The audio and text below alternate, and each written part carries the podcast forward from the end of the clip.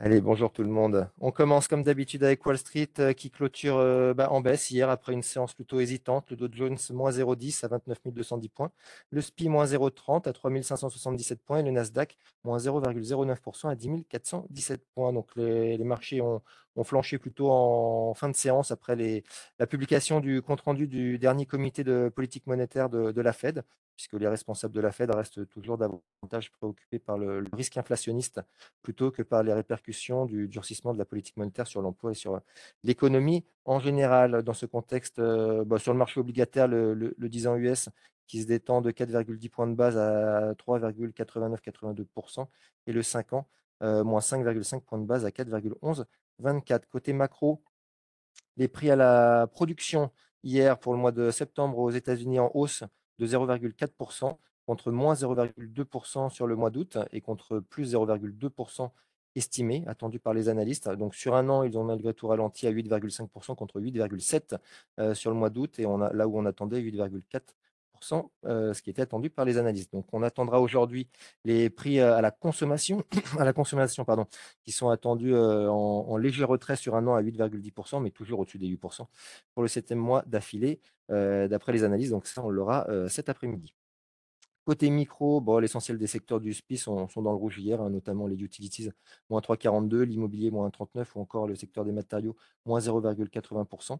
Côté valeur, on notera PepsiCo qui progresse de 4,18% après avoir publié un chiffre d'affaires supérieur aux attentes pour le troisième trimestre, notamment grâce à des, hausses de prix. Et puis euh, les prévisions euh, de croissance annuelle ont été relevées par le groupe.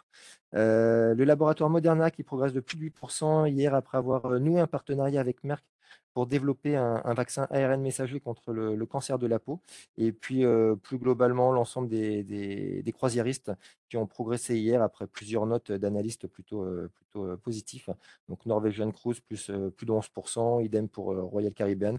Et Carnival, c'est presque, c'est un petit peu plus de 10% de progression. En, Europe, hier, bah, pareil, hein, de la baisse après, après les prix à la production US. On a également le marché obligataire britannique pardon, qui reste sous tension.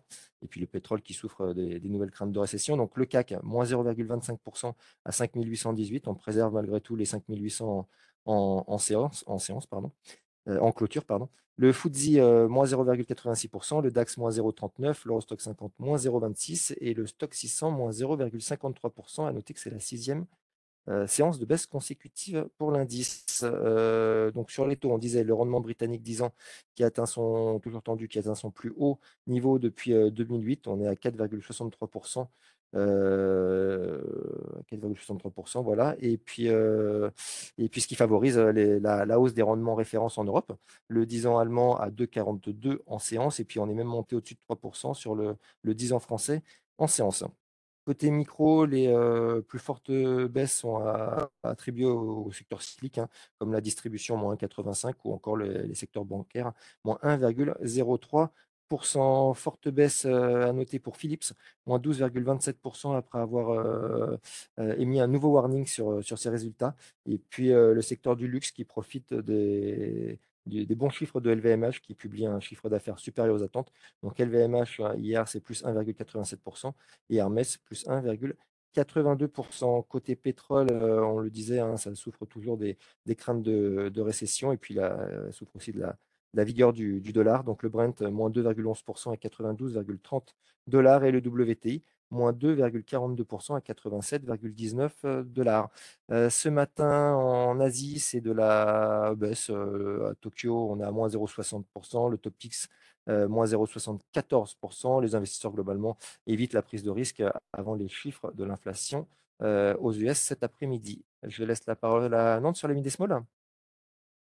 Bonjour, je conseille Clara Nova, résultat opérationnel courant normalisé à 25 millions d'euros, soit moins 22%. Résultat net à moins 10 millions d'euros contre 13 millions un an auparavant. Et le résultat net perdu du groupe ressort à moins 10,6 millions d'euros alors qu'il était positif à 9,5 millions d'euros un an auparavant.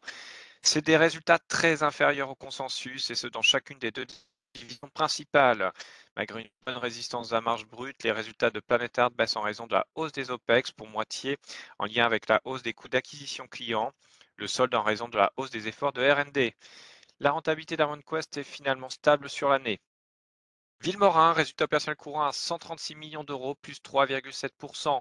Résultat net peur du groupe à 92 millions d'euros et sur un CA déjà publié de 1 milliard 587 millions d'euros. La MOC ne recule euh, que de 30 points de base à 8,6%, parfaitement en ligne avec sa guidance. La marge brute est comme attendu en recul de 70 points de base à 48,6%. Et je terminerai avec Vetoquinol, chiffre d'affaires T3 à 134 millions d'euros, soit plus 1,4% et moins 4,5% à périmètre et taux de change constant. Sur les neuf premiers mois de l'année, le chiffre d'affaires s'établit donc à 405 millions d'euros, soit plus 4,5%, moins 0,3% à périmètre et taux de change constant. Le chiffre d'affaires du T3 ressent inférieur aux attentes malgré les récents lancements qui devaient permettre une croissance organique un peu plus soutenue qu'au S1. C'est tout pour moi ce matin. Merci Emeric. Bon, sur l'agenda du jour, euh, bah, le point d'orgue, hein, ça sera aux, US les, chiffres d'inflation avec l'indice des, prix à la, consommation, donc comme on le disait tout à l'heure, qui seront attendus euh, en léger repli, même si euh, on les attend toujours au-dessus des, des 8%. Pardon. Donc, je vais rapidement laisser la parole à Lionel sur l'analyse technique du CAC. Oui, bonjour, merci. Pas grand-chose de neuf, hein, puisqu'à court terme, on est, toujours dans la même zone hein, depuis trois jours. Donc, on, teste euh, depuis trois jours le support à 5800, hein, donc le gap haussier euh, du 4 octobre. On le préserve en clôture à chaque fois. Euh, pour autant, on ne redémarre pas. Donc, on est vraiment dans une zone intermédiaire sans tendance. Euh, coincé donc entre ce support à 5800 points et puis la résistance, la première résistance que constitue la moyenne mobile 20 jours baissière qui se rapproche hein, petit à petit, euh, qui était vers 5900 hier, qui va être aujourd'hui vers 5270 environ, soit le plus haut de la séance d'hier. Donc la, zone de neutralité intermédiaire est de plus en plus étroite. Hein. donc dans, vraiment peu de temps, euh, le marché va devoir faire un choix, soit poursuite, reprise du rebond, soit enfoncement des 5800 et reprise de tendance baissière. Réponse certainement aujourd'hui, voire demain. Bonne journée. Merci Lionel, merci à tous, très bonne journée, bonne séance.